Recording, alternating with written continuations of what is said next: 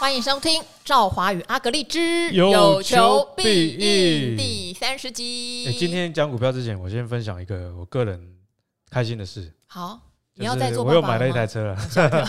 做爸爸是、欸、也是开心的，但是还是会有一点压力。你又买了一台车？对，没错。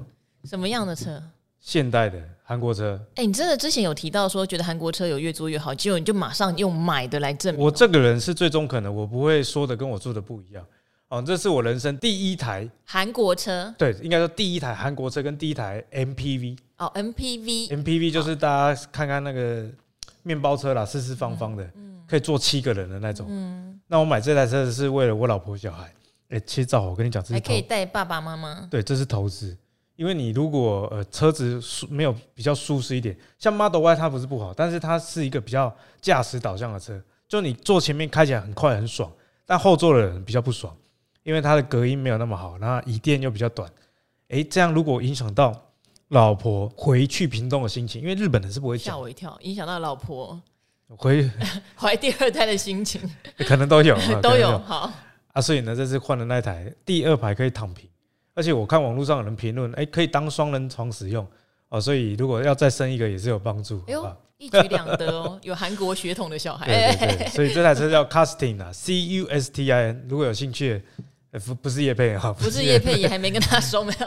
对对对，大家也可以参考一下。因为我最近很迷买酒嘛，阿格力很清楚。我刚刚来看到我电脑有好几个网页都是酒的网页，但是阿格力就说，同样买东西，它的是资本支出，以后之后有可能因为扩厂赚回来。你酒可能也是投资、啊、我目前没有，对，但我要可能要研究久一点，哦、可能之后会做一些有关酒的。你的酒跟纯股一样，还要时间发酵。对对对对对。啊，我这个汽车，因为对我来说，汽车。一般的人对车的概念是折旧，这是没有错的。但因为我有在经营频道嘛，所以买车对我某种程度上也是一个题材跟啊接厂商合作机会了。好，那因为最近在看酒哈，酒是跟各种产区、各种葡萄哈都有相关的。说到吃，它也是一种食物哈。最近的。餐饮类或是食品类其实并不太宁静哦，哈，就像以餐饮类来说，前一阵子不是有美食 KY 说什么董娘高档卖股，虽然后来出来解释，但股价就比较在呃跌了一段之后，在那边起起落落，对。可是你看到像王品就股价蛮强的哈，还有另外一档哈。饺子哎，饺子好吃哎！真正的水饺股，真正的水饺股哦。因为昨天去元大开了法说，结果收到报告的时候就嗯，果然今天就被法人砍到跌停板哈。跌停当然，他们老董也很奇妙啦。之前好的不学，学人家炒股票，还被告，还被起诉哈。那现在要归还所谓的不法所得，这两件事情其实对公司的股价还蛮伤的。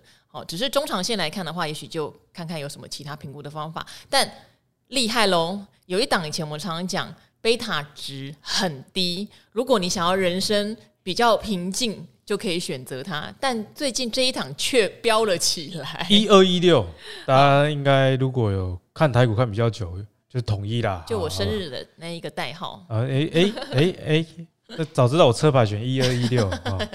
千万不 好，那统一真的是涨蛮凶的。如果我没有讲，大家可能没有去注意。统一啊，大概在二月的时候，一整个月大概就是六十六块多，正好现在已经七十二块了。那如果你玩习惯电子股的朋友想说啊，这样也大概是一根跌停的，还是一根涨停啊，一根涨停而已。我上面一定要不 key，哎，这个统一啊，你要它平常涨个两块钱，金价阿伯阿生应该加变。可是最近居然啊。上涨了十 percent，在短短的一个月。那为什么跟大家讲统一呢？因为其实食品股啊，从疫情之后就不是很好了。一来就是，诶，国内的旅游这种餐饮的需求降低，哦，这是一点。第二个呢是国际原物料的飙涨，因为这段时间的飙涨包含了黄豆、小麦、玉米啊，人家简称黄小玉的价格都在历史的一个高峰，以及散装航运的运价，大家应该有印象啊，前。两年哦，这个价格是非常非常高的。那现在这个运价已经降下来嘛？然后黄豆、小麦、玉米，尽管它没有到降幅很多，但已经离前两年的高峰啊是有一点降温。除此之外，食品类股是最能抗通膨的族群啊。例如说哦，成本涨了，水电呃双涨什么的哦，便当给你涨价，你也不能不买嘛，因为那个是吃的东西。啊，所以今年对食品股来说，我觉得是一个天时地利人和。嗯，尤其今年大家最怕的事情两件事：第一啊，所谓的经济衰退；第二，金融危机。拍谁？都跟食品业没什么关系。哦，食品业大概只跟呃这个旅游哦，这个解封到底有没有让大家恢复正常生活比较有关而已。所以我最近也关注到，其实外资啊一直在买统一，买蛮多的哦，嗯，这是很久没发生的一个现象。所以统一在上涨，并不是跟你说关注统一而已，你也要关注整个食品业。是不是会被它带动起来？我跟大家分享哦，你如果把统一的 K 线哦拉成月 K 线哦，很长的哦，很长的哦，嗯，你会发现啊，它打了一个一年多的大底。你讲的很奇妙。然后从你如果从二零二零年的疫情爆发以来，打了一个长期的 W 底啊，这 W 底三年的，其实也就是之前都不涨嘛，对，突然拉起来啊，所以在这种情况之下。我觉得啦，食品股大家可以关注，像之前跟大家讲莲花石嘛，哎，最近也还是很强的，维持在九十块。虽然它跟九妹联名的食品被大家骂的要死，真的骂死，但是大家是骂你到底有没有吃啊？我没有吃过，我也没有哎，因为可能是贴九妹的脸，觉得说。看到就饱了。他们后来有一个芋泥系列，是换那个一个法国的 YouTuber 叫酷，叫酷，看起来爽爽口很多，但是也不会想吃。我是比较喜欢吃金针菇的。哎，我跟大家不讲哦，我没有排挤九妹的意思啊，因为很多人说。我长得像九妹，可能是假的胖的关系吧，某个角度吧。你你这种讲法也蛮伤人的。好，讲一个比较正面的。他说：“哎，阿格力，你跟九妹一样，哎，讲房讲车啊，又可以讲其他的东西，哎，是不是啊？而且有跟正妹交往，哎，有有有，对，都是共同的哈，好不好？所以呢，我觉得食品股大家可以去关注了。不过最近食品股连锁餐饮业确实如。”这个赵华讲的比较多，信奉先语。比方说八方发生什么事？嗯，好，八方是这样哈。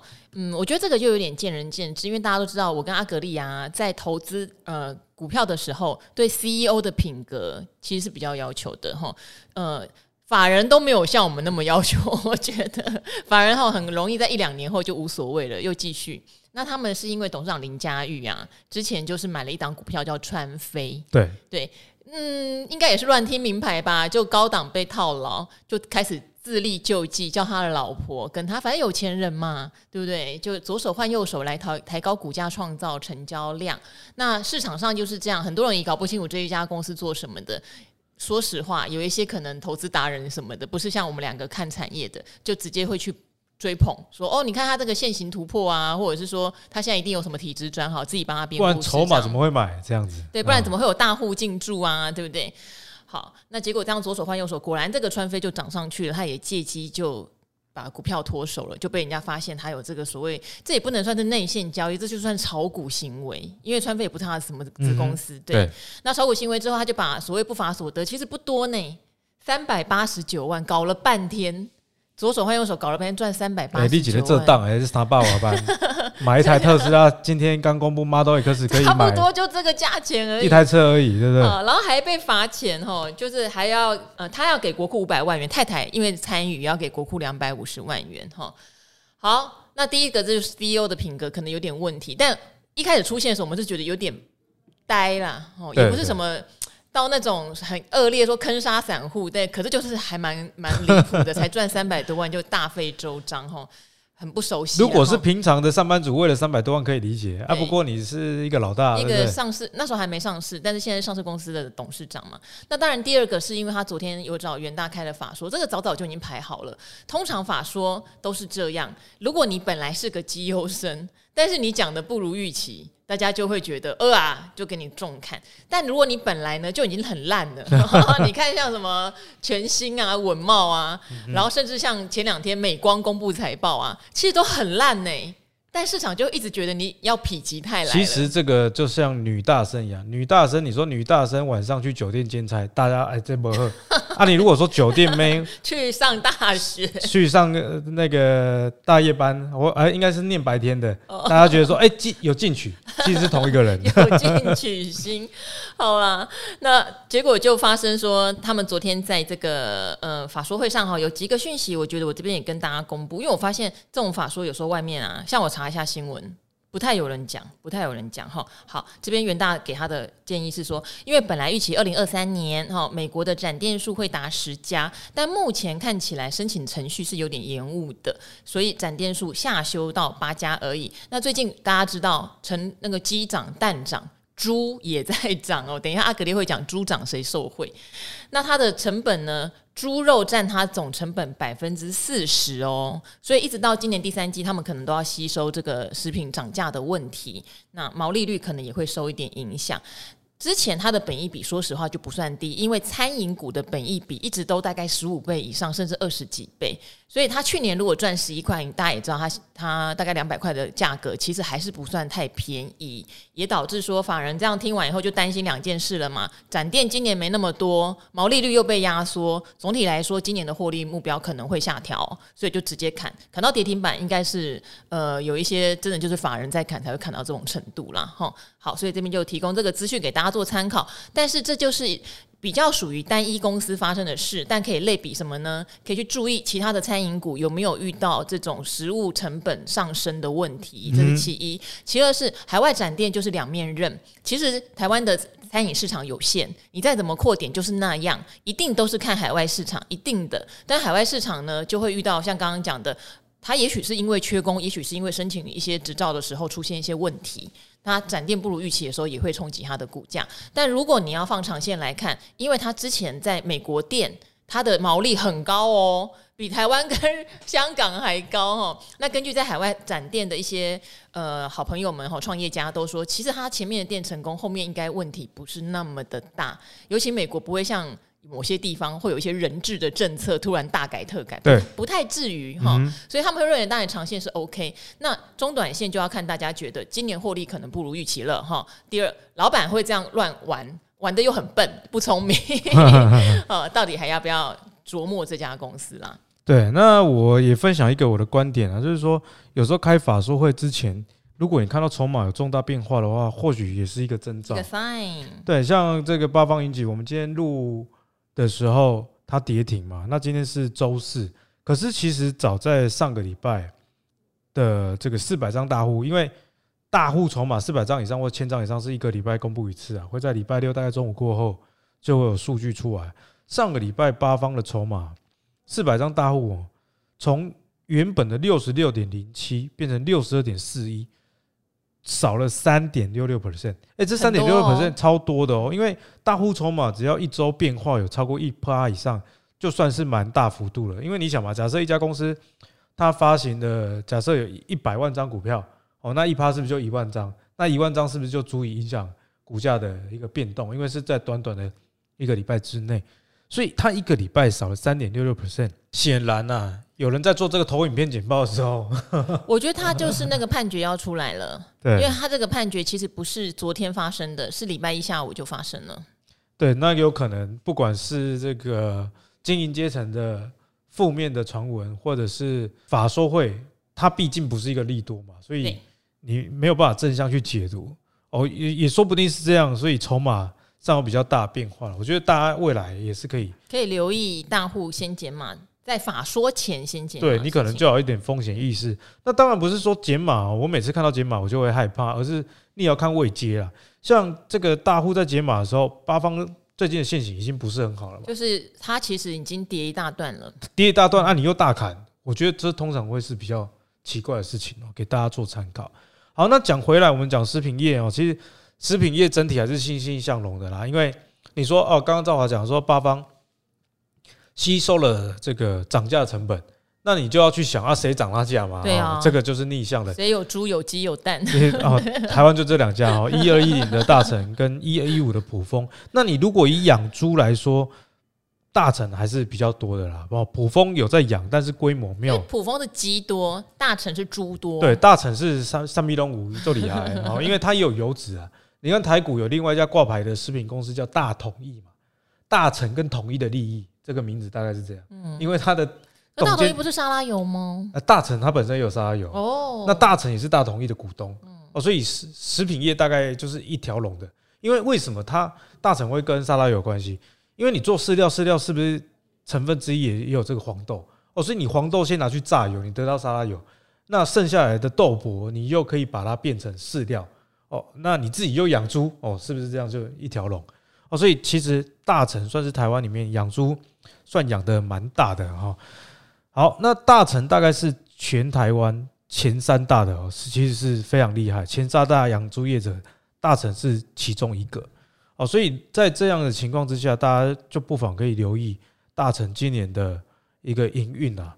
哦，那卜蜂大概也是，因为卜蜂跟大成，你不你就算像普丰好了，他没有自己养那么多猪，他有在养，但没有养很多。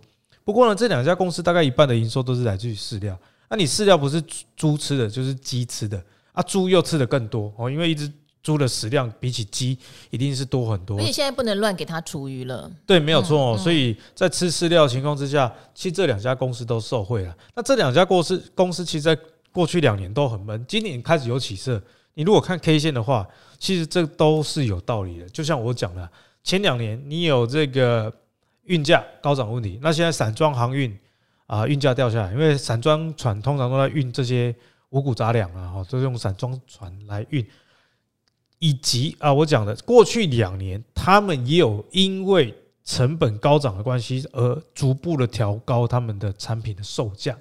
那今年的时间点是变成说，好啦，假设这个黄豆、小麦、玉米没有跌价的话，啊，没关系啊，反正我涨价，我至少能立于不败之地。只要我营收不退，那我跟去年的 EPS 理论上就不会差距到太大。哦，这个是他们的利基点。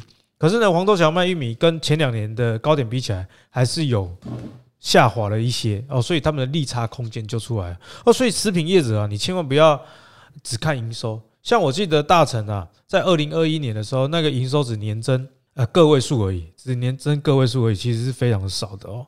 可是当年度哦，它的这个 EPS 非常高，二零一九的时候啦，哦，EPS 二点九二，二零二零年的时候 EPS 三点九九，多了一块。哦，那多了一块，但是它当年度的营收只年增个位 percent，就是因为它整个利差拉大。相相反的啦，去年的大成跟卜蜂，或者是前年的，他们的营收其实连续两年大概都历史新高的位置，但是 EPS 都很难看。像二零二一的大成啊，EPS 剩二点三，二零二零我刚刚讲的是三点九九，为什么？就是因为他们太受这种大宗物资呃价格变化的影响，所以在今年他们算是。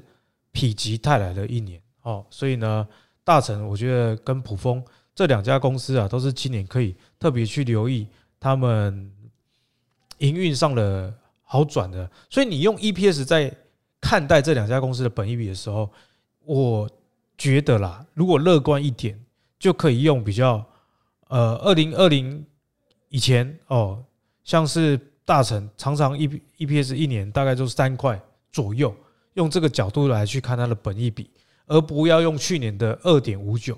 理由就是我说的，因为运价的价格下来了，哦，那他们的成本也涨价了，哦，所以在缺蛋、那鸡又涨价的情况下，这两家公司都非常有利，因为这两家公司今年都有新的这个蛋鸡的产能开出，哦，所以在洗选蛋的增加上，对他们两家也是有好处。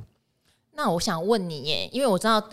普丰有发生过阿格力效应，好，那一天量超级爆炸大，啊，然后留一个上影线哦，那一定很多的那个听众会想说，那怎么办？现在跟那一天比起来，好像相对是便宜。那如果看好中长线后市哈，那个营运规模越来越扩大，对不对？然后而且食物的价格一直在往上涨，它还是可以分批布局的对象吗？其实普丰这种东西哦，它被我定义成比较机会财。你说分批布局当然是呃很好的一个策略了，因为像这种食品股，它有时候外在环境那些什么天气啦、原物料啊，这都是不可控，所以分批是一个好好处。而且这种股票千万不要追涨，你追涨哦，很容易就哇一下子就没力了哦。那有可能是电视上阿格力讲了，大家就乱追了。我觉得这种股票你不要把它当成标股在玩，好不好？真的是很好玩。但是如果 echo 一下赵华讲了，以比较长线一点点来看，就就我说的、你以普丰为例子好了，我们用它去年的 EPS 来看，现在的本益比大概是十五倍，好，那值利率大概是四点八四。不过今年理论上连董董事自己都讲，因为我觉得普丰的董事的话，大家可以。把它当成一个很好的参考，因为他过去几年所讲的跟最后所发生的基本上差不了太多。他今年是说比较乐观，因为前两年他几乎都说悲观，确实那个原物料状况也不好。他说今年会越来越好啦。哦，那在这样的情况下，你用去年比较没有那么成长的 EPS 看本一比都十五倍了，那是不是接下来 EPS 如果成长，本一比现在潜在的本一比其实是不到十五倍的？哦，可以用这个角度。去看呢啊，所以呢，我觉得普丰还是一家值得大家去留意的公司。好，其实如果以长期来看，CEO 都还蛮不错的啦。哦，不像餐饮股，其实餐饮股的 CEO 这个林董在发生这个事情之前，其实还好，然后没想到会爆出这样的新闻。那另外有几家，其实 CEO 多多少少大家也可以看看，就是例如说董娘卖股，希望这个疑云之后能够让我们看到是引进所谓的。国际策略型大股东到底是谁？至少让我们知道是谁看到了嘛？如果有成真，那我们就觉得哦，那之前可能误会了。对，那如果没有成真，那当然今天我们就只好减一啊。哦，你并没有，你不但高档卖股，然后你还那个没有说到做到，对不对？好，所以有时候这个 CEO 品格，例如说像王王品。这个戴胜义 辞职之后还是怎么样被逼退哦？那时候有一些故事，大家可以去网络上找啊。那他们的营运风格其实也做了一些改变，就变成好像 cost down 变得很很强力这样子。可是扣到很强力，是不是对盈余就有帮助？哈，有时候也是一体两面，只是它就没有那一个餐饮界那种。王者 leader 以前他出来不是一呼百诺讲管理，然后讲把王品讲到怎么样？毕业生最想去的第一名的工作里面都会有王品。我记得那时候、欸、这很厉害、欸。高中大学的时候，你如果说要去吃王品，大家觉得哇，你要去吃好料。现在好像没有那个氛围。没有哎、欸，而且现在毕业生，你问他那个最想去的工作，应该也不会有人讲餐饮业了吧？基本上被去台积电的。好，所以这也是一个时代的演变了。当然，最近王品的股价是很好了，但是。如果以本比来看，确实也是相当的高。对，就餐饮来说，其实比较不是我个人在看了，比较不是长期投资的哦，比较算是波段操作这种策略了。那回到我们刚刚讲的这个畜牧类股，因为饲料为主嘛，我其实没有把它定义食品股，我定义畜牧股了。一二一零的大成跟普丰哦，那这种呢，有些人会问说，这是不是长期存股的好标的？其实我觉得一半一半，因为为什么一半一半呢？你当然拉很长线来看呢，这种公司一路往上，因为台湾大概就这两家垄断市场，基本上是没有什么企业营运的风险跟问题。但为什么我说另外一半也不全然是值得长期投资？因为他们的产业特性太明显了，他们不是景气循环，这个叫原物料的循环哦。所以你当原物料烂的时候，我之前就有跟大家讲过啊，我大成就就先卖了嘛。那卖了之后，到现在它才开始慢慢有一点起色，都时间都已经过了两年了。可是当这种畜牧股它要好的时候，它又会再好个一两年哦。所以大家可以记得一个口诀啊，就有些股票是可以存比较一辈子哦，但是一辈子只是一个大方向啊，就是说它可以存很长时间，你还是要追踪。但像畜牧类股是比较倾向，它是一种比较存一阵子的。啊，就例如说啊，现在的殖利率可能不错哦啊，如果没有涨啊，我至少这个殖利率。但是如果这个原物料真的开始往下走，它的营收呃的利差的空间拉出来的时候，哎，反而有机会有一个资本利得进可攻退可守这样的一个状况。好，所以呢，投资如果说是放中长线哈，有时候它的稳定性还是相对比较重要了。那餐饮股它还是比较会有。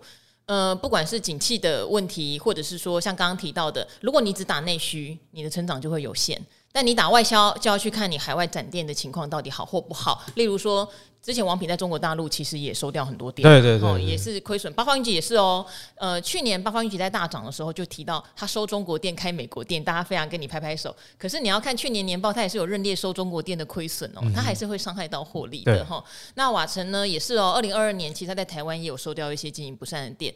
所以他去年的财报解出来，大家是会有点意外。哎，不解封了吗？怎么获利还是不太好？虽然他配股很大方，他赚三块多配五块，配三块多的，就是他赚三块多配三块多的现金一点五的股票。对。那我最后补充一下，其实大家可以把自己的生活经验带入到你的投资啊。好像我这样讲，大家可能想说，哎，阿格力你在讲什么生活投资？是不是？哎，看到什么餐厅你就去去买他的股票啊？其实我反而不是。用这个角度来来讲这个观点啊，而是说，那啊，我们如果去吃东西，嗯，你会每个礼拜都吃王品吗？不会，不会嘛？啊，你会每个礼拜都吃日式吗？也不会啊。对啊，你日式、泰式、中式、西式、意大利，无为不为，换来换去，所以这个其实就是餐饮股最大的风险。你看到它在好的时候，可能大家那时候流行吃它的那种风格的口味的呃食品哦，但是呢，过一阵子如果这个退流行之后，我觉得这个产业啊，护城河其实蛮低的，所以你可以观察到一件事情哦，是呃，餐饮业者很喜欢搞新的品牌，就是因为这样。你看王品旗下也是一坨拉股，哦，王品旗下的品牌真的太多。对，那就算是瓦城好了，它本业的瓦城真是蛮稳的，可是它也有做很多什么十十香啊，其他的什么南洋口味的料理啊，就是因为啊，其实，在餐饮市场，其实大家的口味是多变的。哦，反而像这个普丰跟大成，他们就是军火商啊。反正你不管什么食品，都是要鸡要肉哦，还要吃饲料。从这个角度来去看，我相信你可以比较有一个呃全盘的轮廓。好，这个也是提供给大家做参考哈。这对我来说就比较可惜哈，因为我觉得水饺就是比较有机会一天一个礼拜吃三次。对对对对对，可惜。发生了这两件事情好，好，那就提供给各位听众做参考喽。那希望今天这个我们的免费版也给大家收获，也鼓励大家哈，如果觉得 OK 的话，订阅一下我们的 VIP 喽。好，不管是 Spotify 或者是 Apple Podcast 都可以订阅，两个平台都可以订阅哈。好，那我们今天就先到这边喽，拜拜拜拜。